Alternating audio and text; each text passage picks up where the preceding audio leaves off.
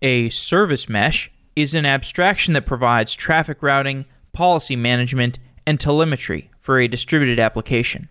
A service mesh consists of a data plane and a control plane. In the data plane, a proxy runs alongside each service, with every request from a service being routed through the proxy. In the control plane, an application owner can control the behavior of the proxies distributed throughout the application. As the Kubernetes ecosystem has developed, the service mesh abstraction has become an increasingly desirable component of a cloud native application stack. As companies enthusiastically adopt Kubernetes, they eventually find themselves with a large distributed system that is difficult to operate. A service mesh simplifies some of these operational difficulties, as we have explored in numerous previous episodes. The Kubernetes community has grown to include lots of enterprises, and those enterprises want to adopt service mesh.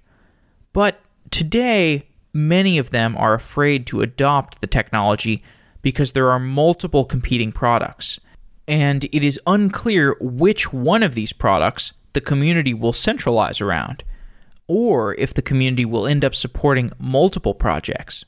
Over the next few weeks, we will be airing interviews from KubeCon EU 2019 from Barcelona. These interviews are a window into the world of the Kubernetes and cloud native ecosystems which are transforming the world of infrastructure software. The most prominent theme across these shows, these nine shows from KubeCon, was that of service mesh. Why was service mesh such an important topic? Because the battle for service mesh supremacy is a classic technology competition between a giant incumbent company and a startup with far fewer resources. The Kubernetes ecosystem is beautifully engineered to allow for a marketplace of warring ideas where the most worthy competitor wins out. But in some cases, there is room for multiple products to occupy different subsections of the market. Across these episodes, one theme that we will explore is the governance and the diplomacy of these competing solutions, and how the Kubernetes ecosystem is structured to allow for harmonious resolution to technology battles. It is tempting to look at this competition between service meshes as winner take all. But as of late May 2019, we do not yet know if it will be winner take all. In order to predict how the service mesh wars will play out, the best we can do is to look at historical examples. Container orchestration wars was a winner take all market. Container orchestration was a problem of such depth, such technical complexity and integration that there had to be a single winner for the ecosystem to marshal around. During the container orchestration wars, as Mesos and Docker Swarm and HashiCorp Nomad and finally Kubernetes fought for supremacy, many large enterprises made bets on container orchestration systems which were not Kubernetes. When the dust settled, Kubernetes was the victor, and these large enterprises who had adopted container orchestration systems other than Kubernetes begrudgingly began thinking about how to migrate to Kubernetes. But during the container orchestration wars, many more enterprises were sitting out altogether. They did not choose Kubernetes or Mesos or Swarm. They chose to wait. Enterprise technologists are smart, and they can tell when a technology is immature. Although many enterprises wanted an orchestration system to manage their Docker containers, they did not want to insert a heavy abstraction that they would have to tear out later on. Once Kubernetes won the orchestration wars, enterprise dollars piled into the space. The cloud native community has grown faster than anyone expected because we solved the collective action problem of centralizing on a particular container orchestrator, Kubernetes. From enterprises to cloud providers to independent software vendors to podcasters, we all share the same vision for Kubernetes. It is the Linux for distributed systems. Within the Kubernetes ecosystem, the thought leadership tries not to pick winners. It's better for everyone if the winners are decided through competition.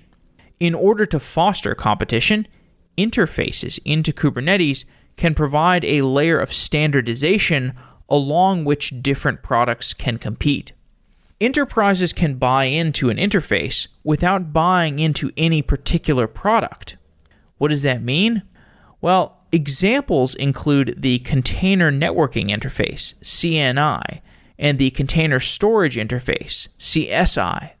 Every Kubernetes application wants storage, and every Kubernetes application wants networking. But these Kubernetes applications might not want to be locked into a particular networking or storage provider and that provider's particular proprietary APIs. Since there is a standardized interface for networking and storage within the ecosystem, these enterprise applications that want to adopt some particular technology that's selling to them, they can be insulated from lock in. These applications can potentially swap out one storage provider for another, or one networking provider for another. So, how does this relate to service mesh? In the service mesh market, Buoyant was first to market with its open source project Linkerd. Today's guest, William Morgan, is the CEO of Buoyant. Over the last four years, Linkerd has slowly grown a following of dedicated users who run the open source service mesh Linkerd in production. Over the last four years, Linkerd has changed from its initial technology of the embedded JVM service proxy developed at Twitter to a Rust based sidecar data plane and a Go based control plane.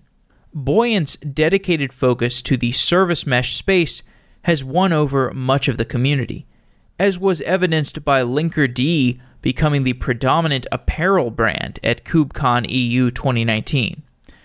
Linkerd hats and t shirts were everywhere at the conference. Why did Linkerd become trendy? Ironically, it's because of a competing service mesh whose launch strategy was widely seen as an affront to the spirit of the cloud native community. Istio was created within Google and launched with a set of brittle partnerships with IBM and other companies. Istio careened into the Kubernetes ecosystem with violent fanfare, trumpeting itself as the cloud native service mesh du jour through endless banner ads, marketing email campaigns, and KubeCon programming. Any listener to this podcast knows that I am as gullible as any technologist.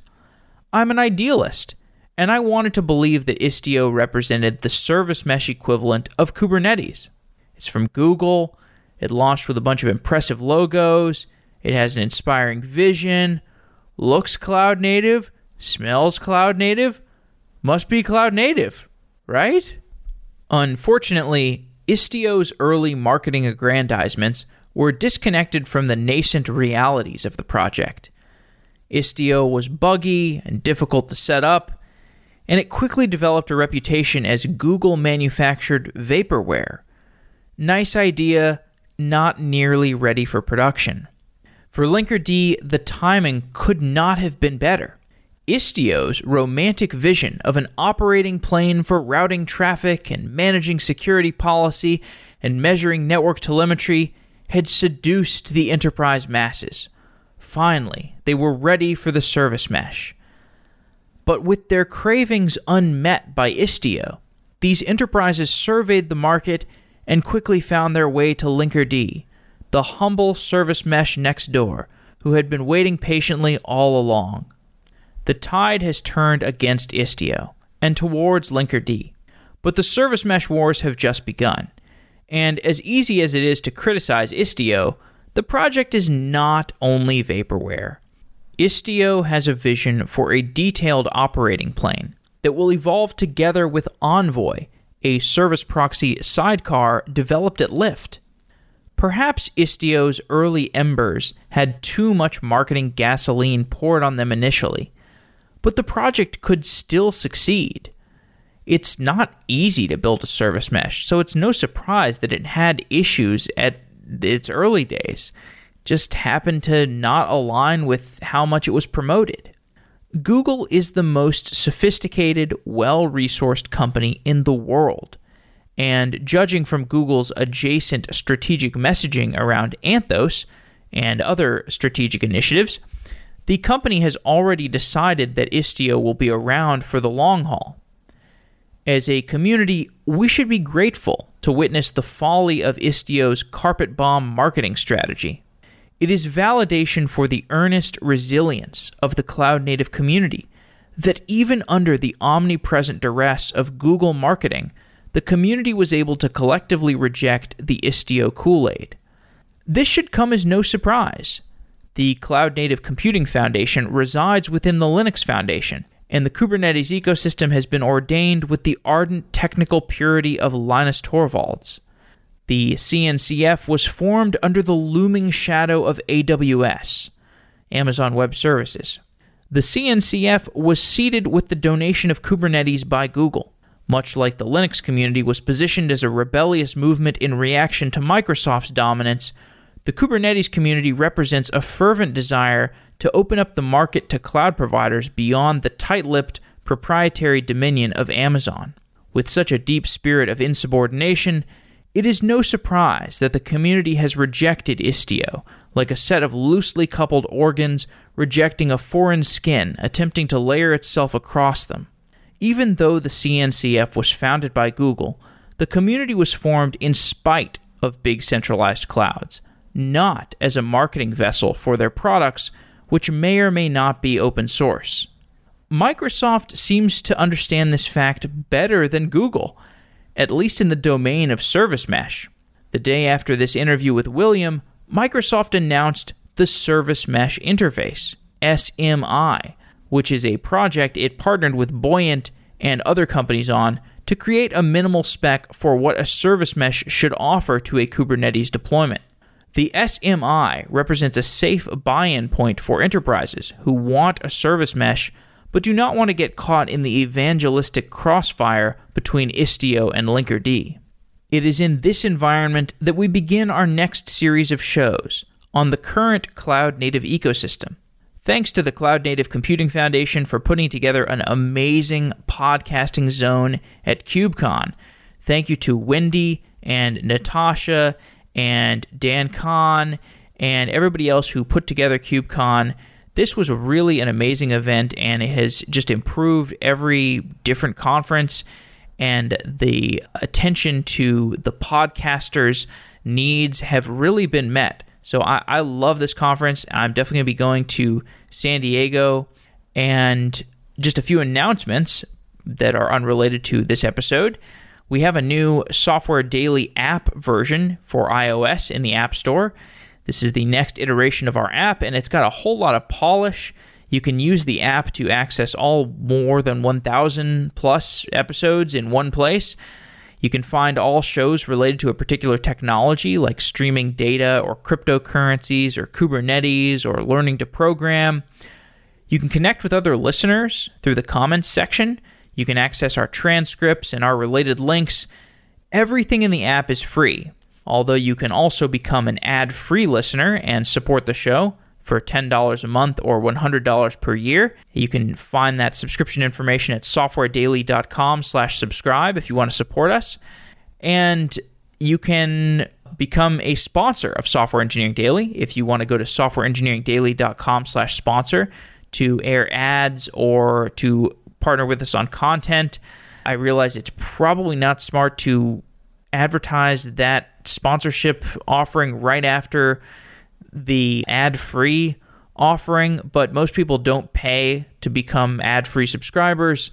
So we're hiring two interns also. We're hiring an intern for software engineering and one for business development. If you're interested in either of these positions, you can send an email with your resume to jeff at softwareengineeringdaily.com. You can put internship in the subject line. That would help me filter that email to the correct folder in case we get deluged with internship offerings. That said, let's get on with today's interview with William Morgan.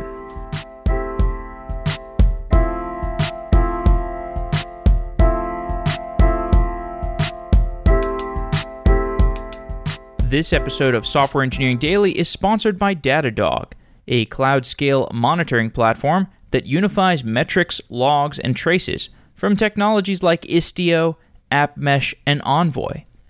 Plus, Datadog's Service Map automatically plots out the dependencies in your microservices architecture for seamless, context rich troubleshooting. With rich visualizations, algorithmic alerting, and more than 250 supported vendor integrations, Datadog allows you to monitor your distributed applications in real time. Start a free 14-day trial today by visiting softwareengineeringdaily.com slash datadog. and Datadog will send you a complimentary T-shirt, which includes nice fabric that can keep you warm as a T-shirt will, but it also keeps you cool because a T-shirt is is just for the summer. Go to softwareengineeringdaily.com slash Datadog to get that free t-shirt and to get signed up for a 14-day trial of Datadog.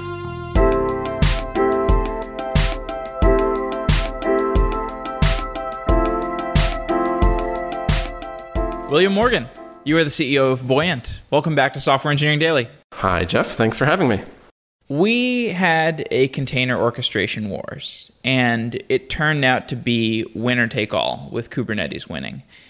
Is the service mesh market winner take all? Wow. Start with the really difficult questions. I don't know. I'm not sure, and I think it's a little early for anyone really to be able to know.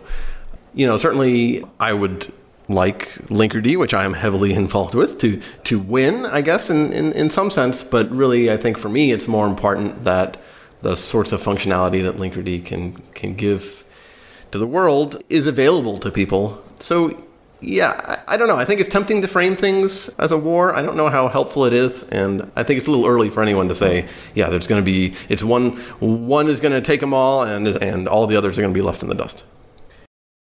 Kubernetes seemed like a winner take all sensibly because container orchestration it's it's a hard technical problem. There's lots of network effects. There's network effects in the developer community. There's also network effects within a particular company. So you don't really want multiple container orchestration systems in your company. What are the network effects of service mesh or, or can you imagine a world in which there are multiple service meshes and how would that contrast with the multiple container orchestration framework potential future that we could have had? Yeah yeah no, that's really that's a really interesting way to think about it. I was largely kind of divorced from the container wars. I, I cut my orchestration wars uh, my orchestration teeth at at twitter which you know was a Mesos shop and so that was very that was how i thought about container orchestration. Well, orchestration. I guess we didn't really have containers as we know them today. And then when I when I left Twitter, 2000 circa 2014 the rest of the world was adopting all these crazy things, Docker, and, and, and starting to see some glimmerings of, of Kubernetes even way back then. So I wasn't kind of present in the industry for a lot of that. So I'm a little reluctant to speak about the container orchestration wars. But I guess you know one one difference that I see between adopting something like Kubernetes and adopting a service mesh is that Kubernetes has a very large API surface area. It's a lot of technology to adopt, right? And, and I think the same thing is true of, of Mesos. Maybe a little less so of Consul, which um, of Nomad, I'm sorry, which seems to be a, a little simpler. But I think in contrast to that large surface area, the service mesh can be a lot simpler. And I think we have purposefully with Linkerd uh, tried to make it as, as simple and as lightweight as possible and make it as little of a commitment as possible, which runs a little counter to, I think, kind of our natural tendencies as engineers, which is, you know, we want to build these amazing platforms and everything's a platform and everything's going to be, you know, take over, take over the world so we've worked hard to focus on on Linkerd, especially being seen as more of a tool. And I think in that world, although we have yet to encounter a company that runs Linkerd as well as another service mesh, I think that's certainly a possibility. And we definitely have encountered companies who run multiple orchestrators because once something is in, it's very hard to to remove it. And so, you know, you'll I think especially in kind of uh, more mature organizations, you'll find lots of different, you know, kind of this historical strata of technology that they've adopted. None of it really goes away. So that's all to say, I think there may be some dynamics in the service mesh uh, world, kind of specific to the technology, that make it a little less one size fits all and a little less, okay, it's going to take over the entire organization. What should be the surface area for a service mesh abstraction? If you want to keep it lightweight and you want to keep it tear outable.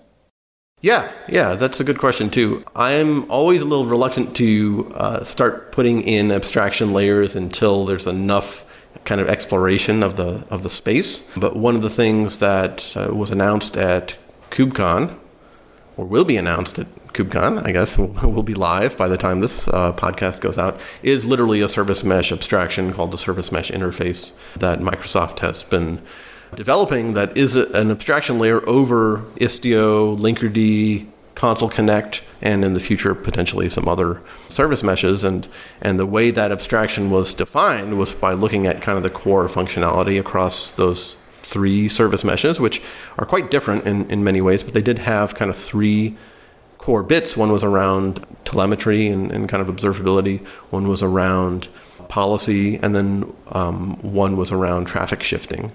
And since those were common across all three implementations and you know and, and kind of made sense as a set of functionality that, that all three that the service mesh model as a whole supported um, that was a pretty natural starting point for smi so smi you know as, as it is today has those three interfaces. Obviously that's not complete and there's a lot more that, that has to be built out and i think there'll be a long process in building out smi but it feels like there's been enough exploration of the space that at least some of the core functionality um, across multiple service meshes is at a point where we can kind of we can kind of capture it. I could imagine that working because you have a world today where a given enterprise has five or ten logging and monitoring and analytics tools, and it's not problematic. We don't need to integrate all of these things, or I guess to the extent that we need to integrate them, maybe we can build some higher level abstractions, although that doesn't really happen. I guess the Microsoft Service Mesh interface idea would be that you have some commonalities between these different service meshes, and some service meshes may have a superset of those functionalities, but they all have routing, they all have load balancing, maybe some other features, telemetry. And if they have those commonalities, if that is the spec for the service mesh pattern, then we can at least build a common interface that is at a higher level around those commonalities. Yeah, yeah, that's right. And I think it's really interesting to look at, and maybe this gets back to your earlier question. Why was there not a common interface defined for container orchestrators, right? Why, why was that so much of a, you know, A versus B, you know, versus C experience, whereas, you know, we're able to find these bits of common functionality across service meshes. And I think that goes back to my earlier comment about kind of the, the nature or the, the scale of the technology in the API surface area and how much of an investment you're making in one of these things, where it's much lighter for the service mesh than for picking a container orchestrator. So, as Microsoft has been developing this service mesh interface, what have your conversations with the company been like? Well, so it's been very much kind of an alignment between what we wanted and um, what they were trying to get at. Like ultimately, you know, Linkerd users will, which is kind of the audience, you know, of people that I care the most about and, and whose lives I want to improve, will be helped by having an interface that is generic across Linkerd because it allows integrations to be built on Linkerd without the, the, the integrator having to feel like they're being locked into a particular mesh. So I think this opens up a wide world of integrations. One of the things I'm most excited about is there's a project called Flagger um, from Weave, which is a very cool idea. It's something we've been talking about in, in Linkerd land for for quite a while, which is okay. Let's do a you know when you do a canary deployment, you know, or a, or a blue-green deployment, you're doing, you know, this partial traffic shifting, you know, from one version of code to the other. You should actually be looking at the success rate of the new code, and if that success rate is dropping, well, then you should stop the deployment. You should roll that back. And you know that's kind of a natural combination of two of these service mesh APIs, one around traffic shifting and one around telemetry. And Flagger, kind of prior to SMI, you know, worked with Istio, and I think had worked with with AppMesh, but those integrations were built kind of one at a time. Mm. Now with SMI, Flagger is able to to build against any of the service meshes that support SMI, and that's great for Linkerd, right? And that's great for service meshes, and great for that's great for the industry as a whole. That's cool because that's like a higher level pattern that you would want in any application. Yeah, yeah, that's right. That's right. And the service mesh, it doesn't make sense for the mesh itself to give you that because that involves a certain amount of business logic. It involves a certain amount of kind of organizational, well, how are we going to do this? Like, what's the process for deploying new code? All that stuff, it sits at a higher level than, than the mesh does. So it makes a ton of sense for it to be a separate project. I mean, Flagger is one, you know, use case. You could also imagine any kind of CI CD system doing a very similar thing kind of at the tail end of the deployment pipeline, right? Rather than just cranking the code out there, okay, it passed all the unit tests and integration tests, you know, crank it out. You could do the same thing. You can do a, a partial rollout, and measure the success rate, and then, you know, if things are going south, then stop the stop the rollback and go back to the old code. So that's one example. There's a couple other cool examples in the in the SMI demo of, of other use cases. But ultimately, it's really good for for Linkerd and it's really good for for Kubernetes users everywhere. There are some products that were out earlier than you started working on on Linkerd and, and Buoyant. Well, I think these co- these companies are all older, but there's Kong, there's HashiCorp's Consul Connect. Maybe that was maybe Consul was was Consul before or after Buoyant. Yeah, Consul was. They were before Buoyant. Yeah, but it was a it was a key value key, store. Key value store. So they've expanded that to be like kind of a service mesh thing, and then Nginx is obviously old, but it's rebranded as having service mesh characteristics because it kind of was service mesh before it was before service mesh was a thing to some extent. These older technologies, how do they differ from what you are able to do with Linkerd since you're devoted to the identity of a service mesh company and you, you kind of always have, although you started with the service proxy, I guess that's before the term was changed into service mesh what advantage do you have over those other technologies, or how, how does your platform differ? Yeah, so I think the answer is the same for Linkerd for, for almost any service mesh. You know, how does the service mesh differ from API gateways? How does it differ from from ingress? And I think it, you know, we've had proxy technology since the advent of TCP IP networking. Like we've always wanted to have proxies for a variety of reasons. The difference is, I think, in the set of immediate features and in and in the the set of use cases that are supported. And, and the focus for the service mesh of course is on you know what what in data data center terms we used to call east west traffic rather than north south so this is a communication that happens between services rather than communication from the outside world that goes through you know your application and then hits a database. So i think you know, this, the, the, answer is the same for Linkerd as it is for, for almost any of the service mesh projects out there, which is you know what's what you're asking is basically what's the difference between the service mesh and something like an API proxy or an API gateway, which which which Kong was at least originally, or something like Nginx, which has primarily been focused on ingress use cases. So how do I get traffic from the outside world like into my data center? And the answer is that the service mesh is focused on what in data center terms we used to call east-west traffic, which is you know rather than kind of uh, north-south, which was traffic coming in from the outside world and going to our app servers and then hitting our database. Um, it's it's instead it is traffic between applications, right? And and what's driving the need for that is the move to microservices, ultimately, right? And if you look at you know if you look at kind of Kubernetes and, and Docker and things through through that lens, really what those technologies allow you to do is to adopt microservices in a way that solves a lot of the, the pain around deployments and, and orchestration right? So when, when these companies, when companies are adopting and organizations are adopting Kubernetes and Docker, they're making it easier and easier to adopt microservices, microservices, and then suddenly the service mesh becomes very relevant, right? And at its core, the service mesh has a bunch of user space proxies. At least that's you know the, the, the implementation we see on, on most of them.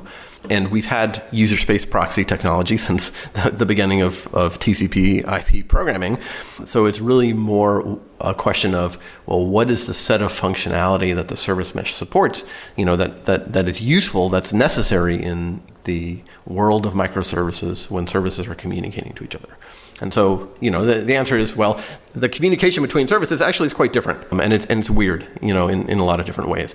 And so there's a lot of parallels to handling ingress traffic, to handling API gateway traffic, um, but it's not the same. So I'll give you one example, which is on the internet, we like to use TLS, right? And so when your browser connects to a website, you know, you'll see the little green icon and it says HTTPS and you feel safe and happy because, you know, the encryption is being, the traffic is being encrypted between your browser and, and the website and that avoids a whole class of, you know, scary things that you don't want to have to deal with, like people intercepting your traffic and, and knowing and knowing what you're doing.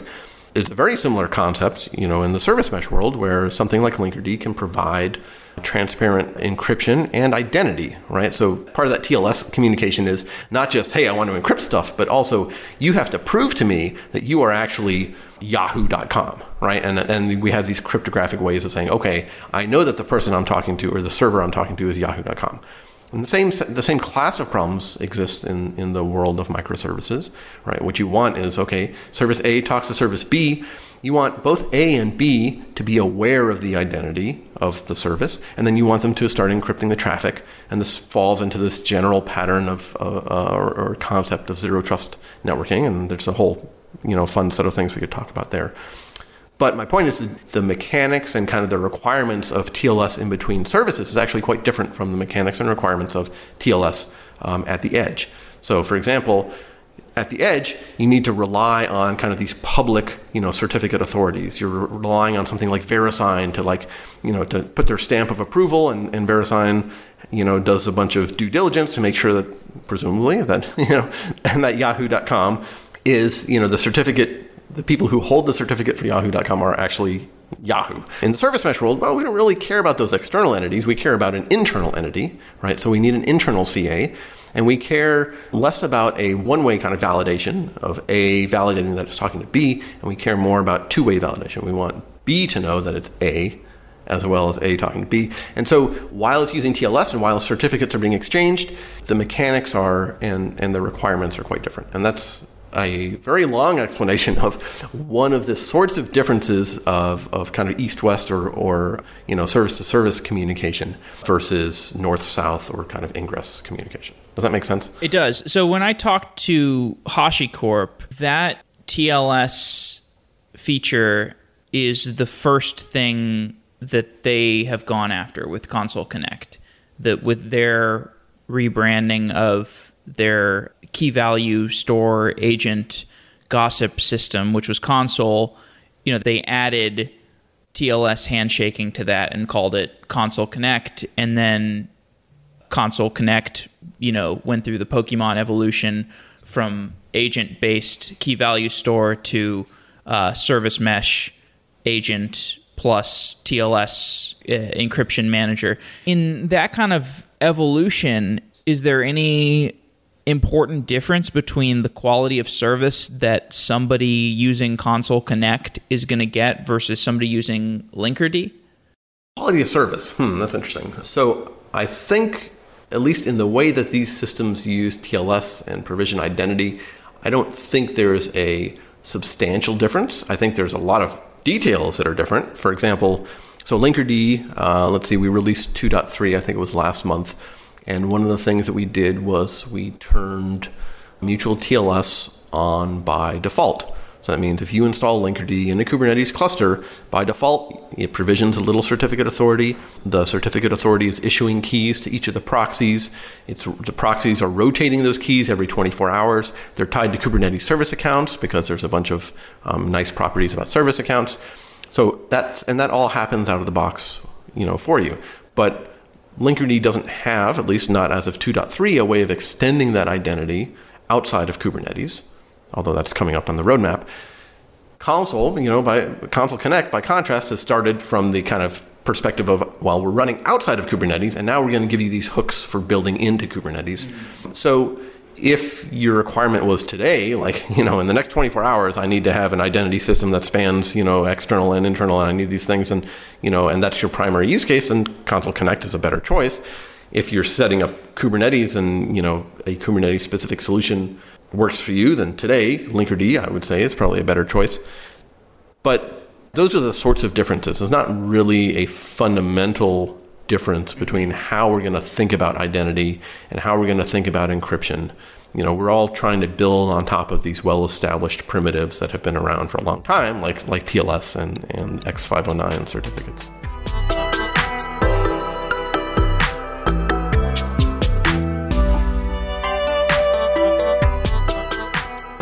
Deploying to the cloud should be simple.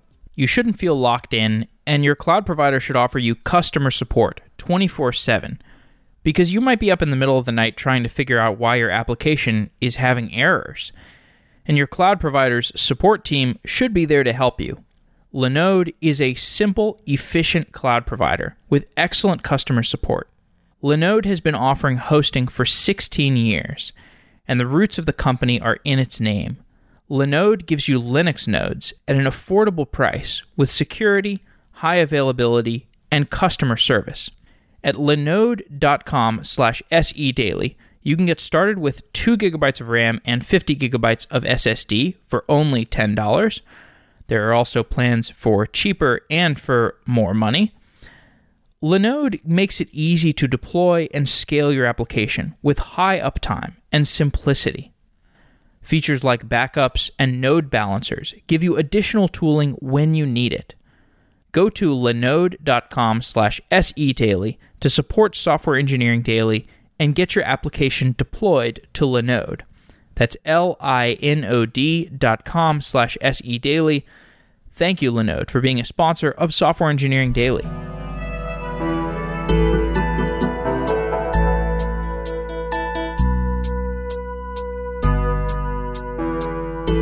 Let me posit something that I think is going to be an opportunity for differentiation. You can correct me if I'm wrong. It seems like we're in the nascent stages of more infrastructure deploying this like security or workload identification stack of Open Policy Agent, SPIFFE, and Spire, where you have better workload identity, better zero trust policy management, and that seems to have some tough engineering problems because you have to kind of have the question of how do new policies get pushed out from the policy manager? Like how do you rotate those policies and, and things like that?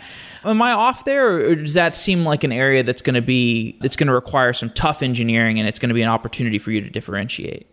No, you're not wrong. That's definitely, there are a lot of unsolved and significant challenges in that, in that world, especially, you know, the sorts of things that, that SPIFFE and, and OPA address are kind of these very generic questions around, well, how do we codify policy, you know, in kind of the general sense, in a way that can be applied to all sorts of different policy across all sorts of layers of the stack you know, and that's that's that's what OPA is very good at, and, and SPIFFE is kind of the counterpart for how do we specify identity, you know, in a way that's that can be applied anywhere in, in your stack, and those are both very important problems for for enterprises. For Linkerd, we take a much more tactical approach. So I, I certainly don't I don't disagree that this will be a, a point of differentiation, but for me and for most of the Linkerd maintainers, we are a little less focused on the kind of how do we solve generic enterprise problems. And we're much more focused on okay, if you have adopted Kubernetes and you need to get like X, Y, and Z in place, how can we give that to you in a way that is as rapid as possible? You know, that is as low config and that's as low management overhead as possible. And so that's why for us, you know, it made a lot of sense, you know, to, to ship a CA, you know, that runs in the Kubernetes control plane, in the Linkerd control plane in, in, Kubernetes, and to do all the TLS stuff for you so that out of the box you don't have to do anything. You just get effectively zero trust security for your Kubernetes cluster.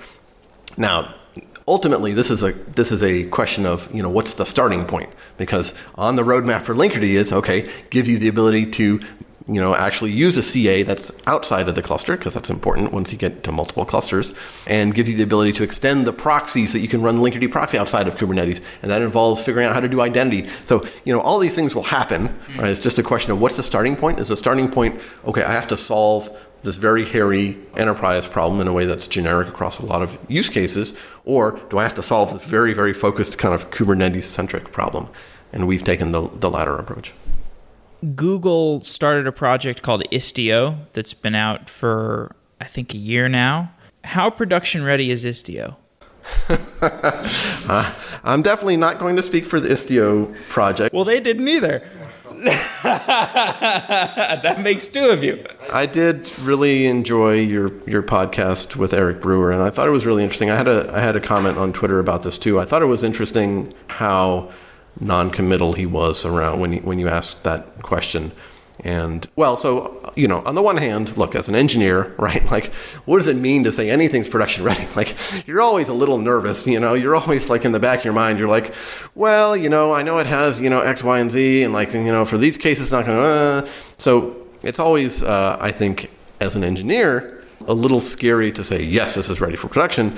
Once you're an executive at a at a major cloud provider, it struck me as a little strange that he didn't have a more, uh, I guess, confident answer. But I don't want to read into that. I thought it was interesting, you know, and I and I, I had a good con- conversation on Twitter about it.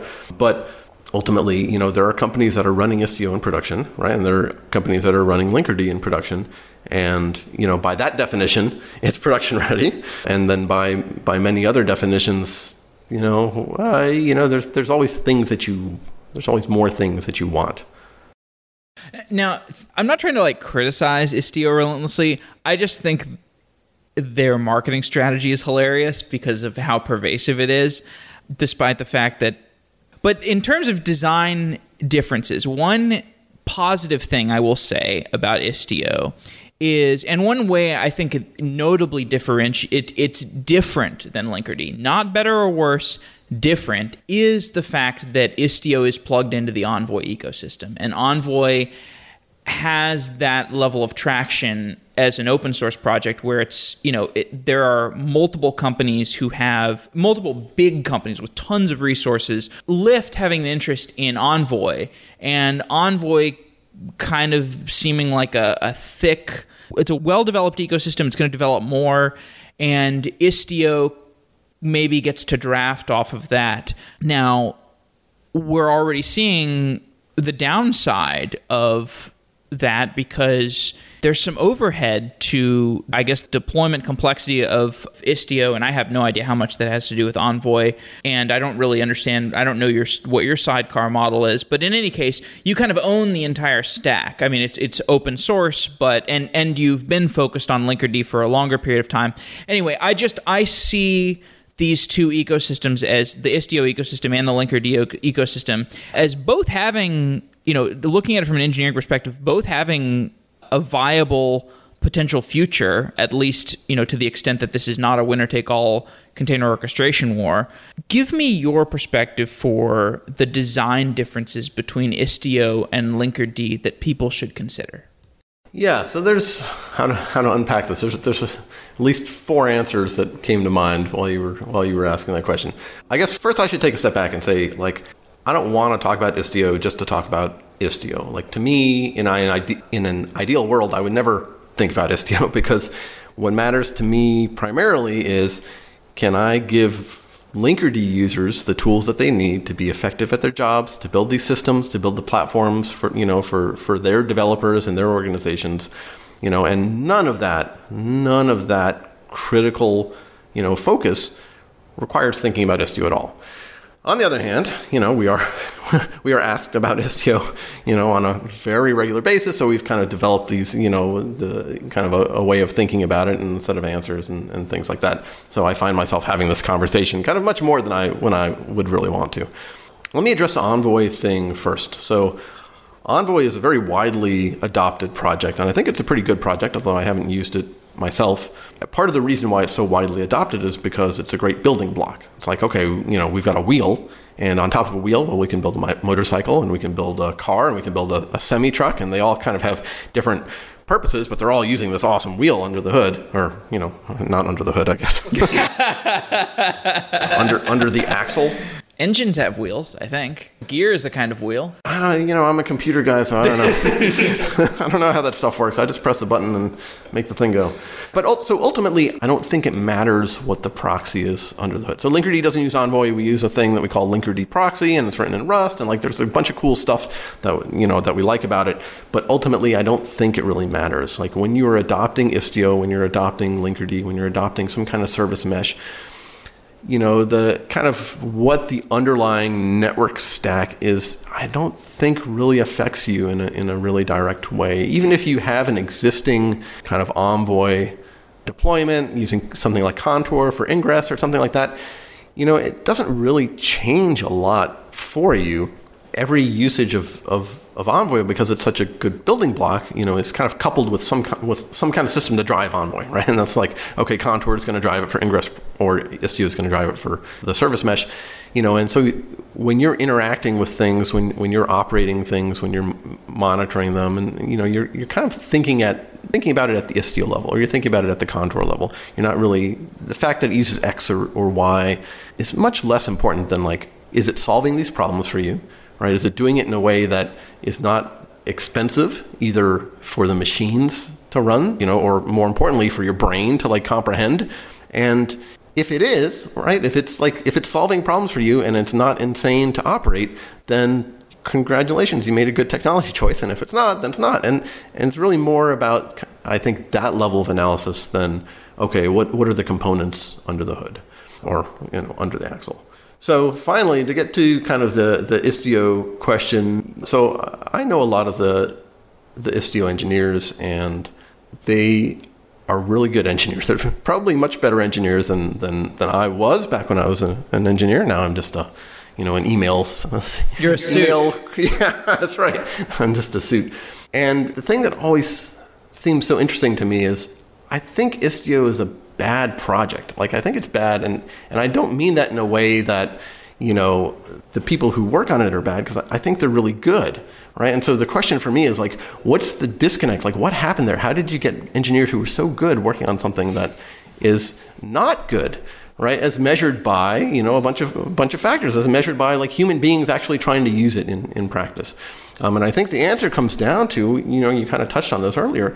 I think it comes down to marketing. I think there was so much marketing, you know, that was placed around Istio, and there was such a force behind it that it kind of smothered. It was like this this wet blanket that just smothered any kind of possibility of having a, a really honest or direct relationship with users, right? And so as a result, you get something that is at least you know I I've got to hedge all this because I've never run Istio in practice, but I'd say the majority of the Linkerd momentum these days is people coming from Istio, and so like they're kind of telling us why, and the level of complexity, the level of resource overhead, like all that, it's just it's really it's really much more than it than it should be, and in that sense, you know I think the value props of Istio are great like the things that it does are very similar to things that, that Linkerd does, at least for now. And those are all good things, but the cost is so high. And I think it does a, a, disservice to the users to say, hey, this is the service mesh, you know, and like, look, it's super complicated, it's super heavy, but you're to have to do this, you know, because the service mesh is going to be this critical part. I, th- I think that's really bad. I think that really is a disservice for the users because now everyone has in their heads, they're like, oh, service mesh is this complicated thing. Oh, yeah, we don't want to do that. Put that off to like the last possible moment. And it doesn't have to be that way, right? That's that's like that's not a core attribute of the service mesh. That's an attribute of Istio. So, with that said, and you know, again, every person who I've met who works on Istio is awesome and it's great. So, you know, that's that's kind of the, the weird tension in my mind. The focus that we've taken with Linkerd is quite different. And for us, we're not trying to convince you to get onto a, a cloud, you know, provider where we're just going to operate it. We're going to operate Linkerd for you, and so maybe the complexity doesn't matter or whatever. Like our adopters are the operators. It's the same folks who are bringing in Kubernetes, who are bringing in, you know, uh, in some cases bringing in Docker and containers to, to their organizations. They're the ones who are using who are using Linkerd, who are bringing it in, and so by that lens, we have to make Linkerd as simple as possible to understand and to operate. Because if we have, if we can give you like the, the value props of the service mesh, if we can give you the features around telemetry and, and security and reliability, but the cost of using those features is so incredibly high, then I think we we haven't done our jobs. So the focus for us has been, you know, even at the expense of features, has been how do we make Linkerd, you know, the, the simplest, lightest, and fastest service mesh that we can so we can give you the value props you know we can give you all the cool things in the mesh without you having to burn a whole bunch of system resources or, or even worse you know use your precious brain cells on understanding, you know, a bunch of really complicated APIs. Istio really made me question what is my role as a podcaster or journalist or whatever. And and the reason that that happened is because two KubeCons ago, Google started carpet bombing the cloud native community with Istio marketing. I think this was Copenhagen. That's is if I recall. And uh, you know, I was like, okay, well, I, I didn't know that much about service mesh back then, but I was like, okay, cool. This is like Google's kind of service mesh equivalent to Kubernetes or TensorFlow or whatever. So they're going to take this, you know, the strategy that they did with with Kubernetes and TensorFlow. They're going to carpet bomb the developer community with kind of this, you know, positive like Google love. You know, this is the open source, open cloud candidate from Google. And then I would talk to people and be like, cool. So, you know, I, am hearing all these like Istio talks and like Istio, seeing all this Istio marketing. Like, you know, do you know anybody who's using it in production? And be like, no, I don't know anybody, but I'm, you know, I'm sure it'll happen eventually. And then, and then the next KubeCon rolls around KubeCon North America, the one in Seattle, and it was the it was the same thing. You know, I would I would be having conversations with people and they'd be like, "Man, I'm I'm I'm excited about Istio." And be like, "Okay, do you know anybody that's actually using it? Like, do you know anybody that's having success deploying it?" Be like, "No, but I mean, you know, it's you know, I, am not going to be using Istio for a while either. I'm not going to be. We don't need a service mesh right now. We're just we're barely even getting our Kubernetes strategy off the ground. We're we're two two or three years away from having a service mesh and the thing is, in two or three years, Istio is not going to have these performance issues. Istio is going to be one click to deploy. It's going to be simple. It's going to have the security policy. It's going to have load balancing. It's going to have everything that you need out of a service mesh. And it made me wonder is there anything wrong with that? Like, is there anything wrong with the preemptive marketing, with the fake it till you make it, with the build the network effects before you have the software to effectively justify? those network effects. And I don't know the answer to that question. And th- and that's that's part of what made me kind of interrogate Eric Brewer, even though I really I like Eric Brewer. I admire him. I may have left him with a bad taste in his mouth and he may think I'm like uh, the Kara Swisher of the software engineering world. And I don't want to be that, but there is no other like marketing check on the software engineering marketing world. It's all manufactured consent. We're all purchased through sponsorship dollars, uh, me included. And so for me, it was really existential to see that. And, you know, I, I still don't really have an answer to it. But so Istio caused you to have an existential it crisis. It, well, which was great, which is great. I mean, I'm, I'm happy to have my journalistic integrity called into question when I look in a mirror thanks to Istio. wow. Okay. Maybe we'll get there with Linkerd one day. not sorry, not to turn this into like a ther- the therapy session, but I just wanted to like unpack where I was coming from with that interrogation of Eric Brewer. Okay, I think I'll but, be fine. But I think it's that's a great question to ask, and I think you know, is it okay to do that? Well, you know, I think right, okay from which perspective? Like, certainly it's okay from the perspective of Google, because like you want this thing to be out there, right? It's going to take some time to build it. Well, let's lay the groundwork, right? We we got to make this project successful. If what you care about is making Istio successful, then like, okay, we're going to use every means at our disposal. Like, why not? It's open source. It's not like we're, you know forcing people to use it. We're just heavily encouraging them. But that's, you know, from the other perspective is like, to me, it doesn't seem right to put something out there and not be kind of forthright about its its properties, right? And and that, you know, obviously I'm super biased in this conversation, right? Because I, I, I've been watching this from the perspective of someone who's like, well, hold on, guys, we kind of already had a service mesh over here, and you know, and so you know, you can't trust anything that I say because I, I've, I, have I've got a, a, horse in, in the game or in the race. But, you know, it, it doesn't seem, trying to put that aside as much as I can, it just doesn't seem right, right? It doesn't, this is like the vaporware kind of approach to things. And it just, it doesn't seem right to the, to do that. And, you know, I, life would be a lot easier. Let's put it this way. Life would be a lot easier for me if Istio was awesome and I could just like hop on that bandwagon. Right? It's like that that would solve a lot of things. I don't want to do I don't want to like have a service mesh fight just to have it. Like that's not that's not a great use of time and, and energy to duplicate all this stuff. But I feel like we're in the situation where we have to do this because it's not it's not solving things for people that we care about. Like for, for, for the users who are out there with Linkerd, if I could tell them, hey, just use Istio, it'll solve all your problems, and like then we don't have to maintain this thing and I don't have to sink all this money into like, you know, all this open source engineering, that would honestly that would solve a lot of problems. But it, we can't do that. It's not it's not right. So ultimately, I feel like we have a duty, you know, and a responsibility to not just Linkerd users, but kind of to the Kubernetes ecosystem as a whole to give them what we know is valuable, right? We know that everything about the service mesh is hugely valuable because we've seen it. We've, we, we have like lived this life. Even back in the days of Twitter when like there was no Kubernetes, what we were, and, and there were no sidecar proxies, what we were building was effectively the service mesh. A whole bunch of details are different, but we know firsthand, and everyone who works on Linkerd knows firsthand just how valuable this stuff is.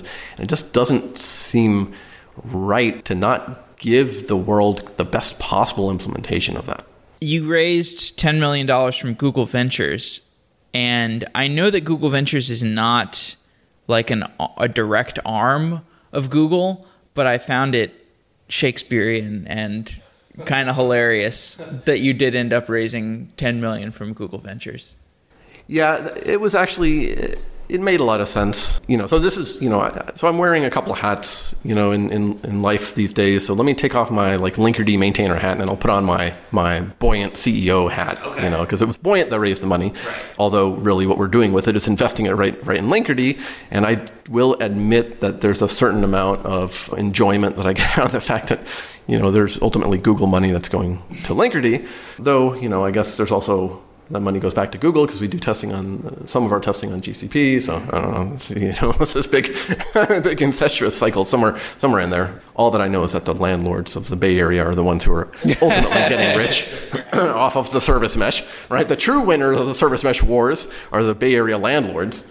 So that was a really it was a really good match for us. GV had a history of investing in uh, really good open source infrastructure companies. CoreOS being kind of the, the primary one in our minds. The partner that we worked with there, Dave Munichiello, is great. You know, understands the space really well. And you know, they also made it clear to us that you know, although they had the letter G in their name, they were not like you said, they're not a strategic arm of, of Google they make these investment decisions based on kind of what they think is going to win in the market, what they think is going to have the best technology, what they think has the best team around it. And so by that measure, they wanted to invest in Buoyant. So, you know, again, speaking with my Buoyant hat, we didn't need the money, but the relationship made a lot of sense for us for those reasons. Do you have any predictions for the next few years, next, I don't know, th- three to five years, however far you can predict somewhat confidently into the distance about the I guess the interaction between the major cloud providers or you know the degree to which kind of the wars between AWS and Google will spill out into the open source world or you know interactions between or people going into multi-cloud. What's your perspective on the different major cloud providers? Any any thoughts that I can get from you that I wouldn't hear anywhere else Oh, probably, probably not. I think I, I, by virtue of focusing so heavily on kind of the cloud native audience, you know, I see Linkerd adoption in like Kubernetes clusters on a variety of clouds, and that's kind of like what I understand most viscerally.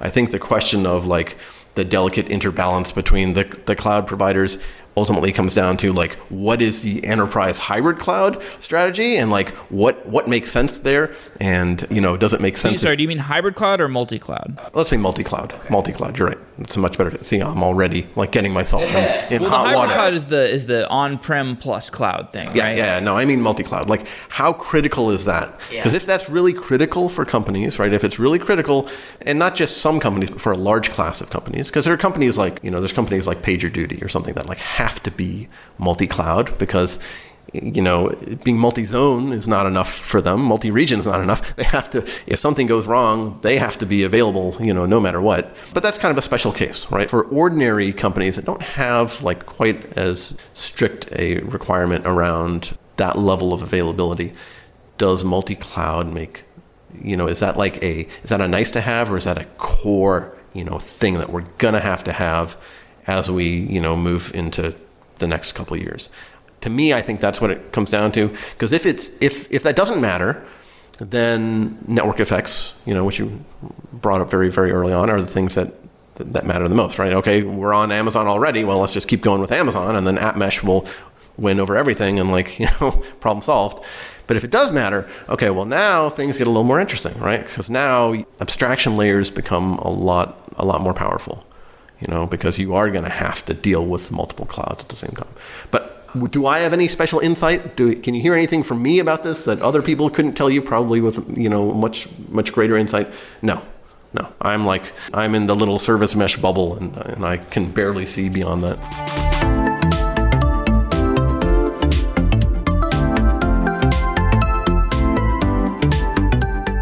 You probably do not enjoy searching for a job.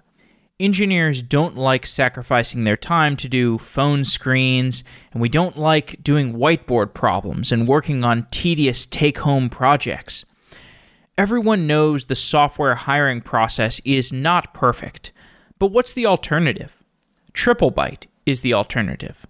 TripleByte is a platform for finding a great software job faster. TripleByte works with 400 plus tech companies, including Dropbox, Adobe, Coursera, and Cruise Automation. TripleByte improves the hiring process by saving you time and fast tracking you to final interviews. At triplebyte.com slash sedaily, you can start your process by taking a quiz, and after the quiz, you get interviewed by TripleByte if you pass that quiz. And if you pass that interview, you make it straight to multiple on site interviews. And if you take a job, you get an additional $1,000 signing bonus from TripleByte because you use the link triplebyte.com slash sedaily. That $1,000 is nice, but you might be making much more since those multiple on site interviews would put you in a great position to potentially get multiple offers and then you could figure out what your salary actually should be. TripleByte does not look at candidates' backgrounds, like resumes and where they've worked and where they went to school. TripleByte only cares about whether someone can code. So I'm a huge fan of that aspect of their model. This means that they work with lots of people from non traditional and unusual backgrounds. To get started, just go to triplebyte.com slash sedaily and take a quiz to get started. There's very little risk, and you might find yourself in a great position getting multiple on site interviews from just one quiz and a TripleByte interview. Go to triplebyte.com slash sedaily to try it out. Thank you to TripleByte.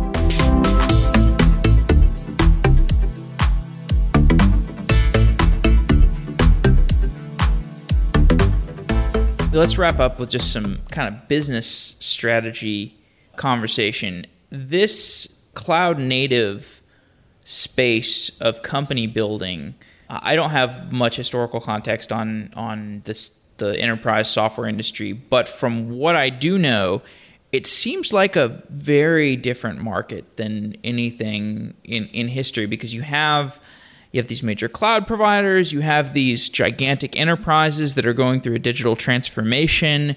It seems like a great place to be in the kind of company that you are in, the kind of company that you're building because the market is is rapidly expanding and it's kind of meeting you where you are building towards. But that doesn't mean that your strategy for going to market is is straightforward. It seems like doing sales, managing deals, perhaps even deciding you know what is your structure for support engineering or uh, feature engineering or you know the, the, kind of degree to which you're going to be a service integrator versus a, uh, just somebody who's building features and throwing them over the wall for somebody to buy through a marketplace all these questions seem complicated to me. Tell me your current strategy for going to market. Sure. Yeah. So let me take off my Linkerd LinkedIn hat. Put on my my buoyant, my buoyant. Oh, oh. I well, I had You're replaced it. Your and your suit. You shouldn't be wearing a hat and a suit at the same time. Well, and my monocle. Okay. It's full, full, full CEO mode. Yeah, so you're right. It is complicated. And so far, I think Buoyant has been very lucky in that the stuff that we have touched upon with, with Linkerd was at the right place at the right time.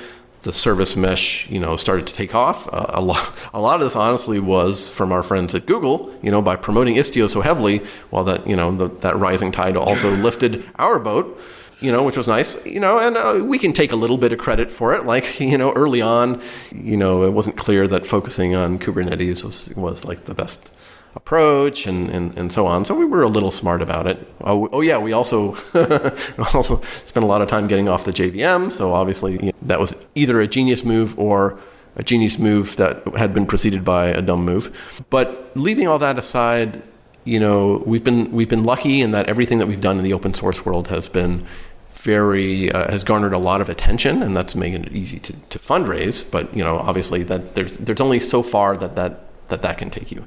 So I see it as there's kind of two levels here. The first is one of the things we're definitely seeing with Linkerd is the very early adopters of Linkerd could kind of do everything themselves, right? They could they would take it, they'd like download the code, they'd compile it, they would deploy it, and then only occasionally would they like reach out to us and be like, hey, we need help with this. We're starting to encounter now, and I think this is a, sign that the service mesh market is maturing. We're starting to encounter a set of companies who just need help, right? They're, they don't have the ability to take on like massive uh, infrastructure or even not so massive infrastructure um, kind of projects and feel confident in themselves. So we're starting to, to find a set of company who just needs help with Linkerd. And so, you know, from my perspective, we kind of have two choices here. One is one is to say, okay, well, you know, you're on your own. Good luck. The other is to say, okay, we can we can help you. You know, we can we can do support, we can do services, we can make you successful. It has to be done in a way that's economically viable for Buoyant, right? Like, you know, that there has to be a commercial relationship there. But if what you care about is being successful when adopting a service mesh, well, we can be the company to help you do that. And, you know, that is ultimately support and services. I think from the the macro picture, it's rare to have a company, not impossible, it's rare to have a company, a, a very fast growing large company, at least that is based purely off of support and services. But my view is that it those are critical. Those are critical components. Those those are those are not sufficient, but they are necessary because you have to give people mechanisms to be successful with your with your projects. And I think that's that's particularly true of like the infrastructure world where it's not, you know, it's not like you drop this thing in and okay, you know, hey, we've installed Slack or hey, everyone can sign up for Slack now and you know, we don't have to change anything you know, you got to do stuff. You got to do stuff. As easy as we make Linkerd to get started, you, know, pretty soon you're like, okay, well, we've got our existing CA and we need to use that. And then, okay, well, now we need to deploy, you know, the Linkerd proxies outside of Kubernetes and we've got to like get identity working. And like, you know, it gets complicated when you start extending into kind of, uh, especially when you extend into what I will call legacy infrastructure and trying not to use that in a, uh, in a pejorative sense. So that's the first answer. The second answer is, which I think is is the more compelling answer and speaks to maybe the the bigger vision that Buoyant has, is that the word service mesh does not occur anywhere in, in Buoyant's mission statement. Buoyant's mission is purely around helping human beings get to the point where they can be really su- successful in adopting microservices right? And that's like independent of Kubernetes, it's independent of Docker, it's independent of any of that stuff the entire industry, if you step back, the entire industry is going through some massive transformation, right? It's a transformation in how software is built. And it's something you can't stop, right? At least for the vast majority of companies, you are moving on to the cloud. And when you move on to the cloud, you have to do this stuff. It's, you can argue, you can fight, but eventually you're going to be there. And so we have to give people the tools to make that happen. And Service Mesh is certainly one part of that, right? Linkerd will solve a bunch of very engineering focused, engineering specific challenges for you, but there's a lot more to it than that. And this, again, it goes back to my experience at, at Twitter. When Twitter moved into microservices, you know, again, no, no containers, although we had the JVM and we had C groups, so we kind of had like, you know, uh, container-esques and, you know, no, no Kubernetes, but we had Mesos, you know, but we had a whole lot of services. That changed everything about the company, right? And, you know, uh, just forget about the technology, the way that engineering teams were were communicating with each other and were operating was totally different. The way that HR worked was different because the way that the teams were structured was being different. The way that finance worked was different because now we had all these services and some of them were really expensive to run and some of them were cheap. Like every aspect of the company started changing. And that's what I think that's the really interesting set of things that, that Buoyant, as opposed to Linkerd, can be helpful with. Right? Can we help organizations embrace that change? Not just like adapt to it, but but embrace it. And that requires a lot more than just solving the kind of technology under the hood. It sounds like it would be awesome to just hire a bunch of support engineers and deploy those support engineers to helping out with the large enterprises that have Linkerd problems because not only is that probably profitable, immediately profitable, or near close to immediately profitable, you get a great feedback loop into what enterprises need from you which will eventually allow you to expand into market adjacencies that you'll see coming thanks to your enterprises. That's a really good point. You know, we're a bunch of open source nerds. We have no idea what happens inside, or at least we originally did not have an idea of what happens inside, you know, kind of the engineering mindset of someone who works at a really big company that, you know, has these 24 month roadmaps and all these initiatives. And like, we had no idea. And every commercial relationship that we added, Buoyant, has tremendous value. You know, the money's nice, of course, but just having access, sitting in those meetings, understanding what exactly is happening on these, on these, and what the timeline is, and what the roadmaps are, and what the challenges they have to face, that's been hugely valuable for us. That's another big, big benefit of, of developing a really strong support and services relationship with your customers. Let's close on a just an engineering question because you you alluded to getting off of the JVM. So I remember at I guess two years ago at this point. It was the Austin KubeCon. There was a, the night I got there, there was like a, an event because you were announcing your new service mesh conduit or your new service proxy conduit. And so Conduit came out and I was like, okay, wait, so they have two service things now, or proxies or meshes or something. And then, you know, it's like this one's in Rust. And then over time it became Linkerd 2, or you rolled it into Linkerd or something, and and it seems like it's worked out well for you, like in retrospect. But what I'm wondering is like, did the strategy play out as you intended, or does it seem like a does your strategy seem wise in retrospect? It was it was kind of an unconventional thing. Like let's spin up a second product, which gives us kind of a green field to play around in, and then we get to roll that into the old product or replace the old product with the new product. I mean, it looks pretty nice in retrospect. I just don't know if if that was how you envisioned it up front.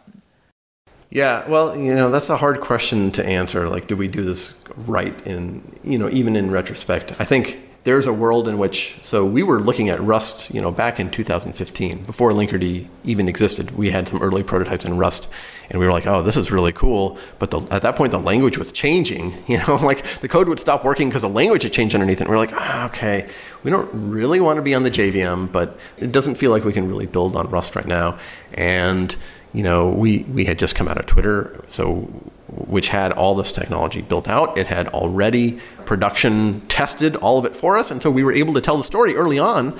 You know, by building on you know what I would call the Twitter stack of Finagle, Scala, Netty, the JVM, we were able to tell the story very early on hmm. of like, hey, this is production ready. Because look, Twitter uses it at scale, Pinterest uses it at scale. There were a bunch of companies that were using that stack at scale. And that's a hard bar, you know, for a startup, especially to get over. Is like, hey, it's ready for production because you know you're you're just some no-name startup there. So that was the real value, I think. You know, maybe there's a world in which we never did that, and we and we just like stuck it out with Rust, and we could have avoided having to do a, a rewrite last year, which is effectively what we did. You stuck it out with Java? So we started out no, no, no, So rather than starting with the Twitter stack, which was which was Scala, oh, and the JVM, starting from Rust maybe we should have just stuck it out. Like I don't know. That's that's an interesting like thought exercise. But either way, you know, what had happened was, you know, Twitter, sorry, Linkerd got got very very popular very very rapidly. But it was clear to us, you know, even you know, certainly uh, well before Austin that the JVM was going to be too much of an impedance mismatch for what people from what people wanted. There were people who deployed it who deployed Linkerd as a sidecar, Linkerd JVM as a sidecar, and like even though it was 100 sitting at 150 megs, they were like, you know, I don't care because you know these are all Java apps and it's like two gigs. But then there were other people who had like these, you know, 20 meg Go microservices, and they're like, you know, I'm not going to add a 50 meg sidecar. So I think there's a second inflection point there where we could have just been like, you know what, we're going to address enterprise stuff only and enterprise is all in the JVM. So like we're just going to be the enterprise, you know, service mesh and you know adjust that JVM market. And uh, I'm glad we didn't. that might have worked out with Graal VM. You could might maybe Graal VM would have lowered your footprint. Yeah, it's certainly possible, though Graal has not been, we've been keeping our eye on it. It has not moved as fast as, like, it's still, last I checked, not able to run Linkerd because there's some complicated stuff that, that Finagle especially does and that Netty does. This is like, it's not just regular JVM code. This is like super advanced JVM code, right? And Scala and, and, and Netty and, you know, all this asynchronous stuff. Anyways, although as a side note, IBM's OpenJ9 JDK has improved things a lot for, for Linkerd, for Linkerd JVM. Okay, anyways, so yeah, getting back to the conduit thing. So, you know, we were like, okay, we, you know, it's not going to be a long term solution for us. We have to get off the JVM. We were really nervous about what we were doing. We knew we wanted to build on top of Rust and on top of Go. Those were like natural choices. I actually wrote a long article about this for, for InfoQ. So if you search for like InfoQ and Linkerd v2 or something, you'll you'll you'll be able to read exactly what I'm going to tell you. You got to promise to publish your next article on Software Engineering Daily. All right, deal. Definitely. I It's didn't you on. InfoQ. You hear that? Yeah, that's right. InfoQ is my Istio. Well, I'll just have to have a Just kidding. I'm not. I'm not competitor focused. I worked at Amazon. right. Good. So w- we wanted to do something that we knew was going to be risky, which was like rebuild stuff on top of Rust, on top of Go, and we were worried at the time of like if this didn't pan out that it was going to kind of destroy the Linkerd brand because Linkerd was getting a ton of adoption. You know, e- you know, even with the JVM being an impediment, and so we decided to call it Conduit, like to to just kind of sandbox. Well, sandbox a weird term to make it a separate project with a different brand. You know, and to see how much interest we could get doing that, and to kind of treat it as an experiment. And if it played out, then great. You know, and if it didn't, then fine. You know, Linkerd is still going to continue on. And so that was, gosh, I, you know, I can can't even keep my time frames right anymore. I think that was kind of the tail end of 2017, and then all of 2018 was putting tons of resources into into Conduit. First half of 2018, and it was just it was working. Everything was working. We had early adopters using it. There were bugs, there were weirdnesses, but everything about it just felt right. It felt like this this is what the service mesh should be. And so by the by the middle of the year, we were like, okay, it's clear this is the path forward for Linkerd, right? So let's merge this thing in, you know. And and then in September of last year, we we launched officially GA'd Linkerd 2.0, which you know was that same conduit code base with a whole lot of you know extra kind of development on top of it. And that's where the majority of our, our new adoption has been, and the certainly the majority of our engineering effort has been on Linkerd. You know, now we're at 2.3. Next month we'll have 2.4. We're catching up with the 1.x feature set. So we had a huge feature set thanks to Finagle um, with 1.x. So with 2.x, we're now catching up. 2.4 will have traffic shifting. You know, so you'll be able to do blue-green deployments and, and things like that. It'll have SMI support. It'll have all these all these cool things. 2.3 already had all the TLS stuff that we can never actually do really well with the JVM because it was so hard to get it deployed as a sidecar, among other reasons. That's the story. Yeah, there was a, certainly a period of time where it was confusing for people to have like these two things, especially from one small startup. But hopefully, you know, we don't have to talk about Conduit ever again. We just have this beautiful Linkerd, and you know, everyone uses it and is very happy with it. Yeah, no, I, I think I think it worked out really well. But that's the backstory. And I mean, from conversations I've had with people about Rust, it really that does does seem like the right language for the job. It gives us a bunch of really nice things. It gives us the ability to, and so the Rust is in the data plane, so it's the actual proxies. Yes. The control plane is, is all in Go. What Rust gives us, it gives us a couple things. First, it gives us the ability to write native code, which is great, so we can be as fast as possible. You know, which is important for a user space proxy. There's no there's no garbage collection. There's none of that. You know, it's it's basically as fast. The Rust people will claim faster than than C or C++. And then it also gives us a lot of awesome security guarantees around the way that it manages and, and enforces memory usage, sidesteps a whole class of buffer overflow exploits and things that historically have been very problematic with, with C or C++. And then, you know, for the Scala programmers and us, it gives us these really nice higher level abstractions where we can do things like hey, all the memory for this request, you know, you know, so we're allocating memory as this request comes in, and then you know you want to then free the memory when the request terminates, and that way you know you keep your your latency profile really really sharp because you are you're doing all the memory allocation, you're amortizing that really evenly over the request flow. Okay, but you can do that in Rust by like just know, I'm going to get myself in trouble because I don't actually program in Rust. Rust. Careful, the Rust community is serious. By deleting that feature or just terminating the feature, whatever the right word is. Sorry, Rust people. Like, and then because everything has been, you know, kind of the ownership and, and everything has been enforced, you have these nice zero cost abstractions. You can delete all the memory for that request in a really nice, straightforward manner. It doesn't involve, you know, thousands of lines of spaghetti code. So it's been a really nice uh, move for us, especially coming to it as, as Scala programmers who are kind of familiar with, you know, abstractions and kind of higher order programming. Well, let's leave it at that. William, thanks for coming back on the show. It's been really fun talking. Jeff, it's been a pleasure. Thank you for having me. GoCD is a continuous delivery tool created by ThoughtWorks. It's open source, it's free to use, and GoCD has all the features that you need for continuous delivery. You can model your deployment pipelines without installing any plugins. You can use the value stream map to visualize your end to end workflow. And if you use Kubernetes, GoCD is a natural fit to add continuous delivery to your cloud native project. With GoCD on Kubernetes, you define your build workflow, you let GoCD provision and scale your infrastructure on the fly, and GoCD agents use Kubernetes to scale as needed. Check out gocd.org slash sedaily and learn how you can get started.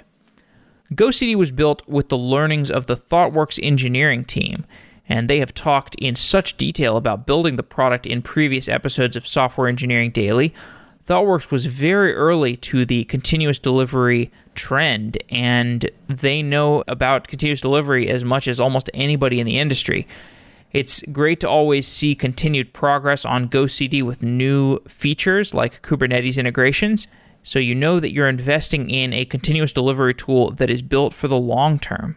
You can check it out yourself at gocd.org/sedaily. Wow.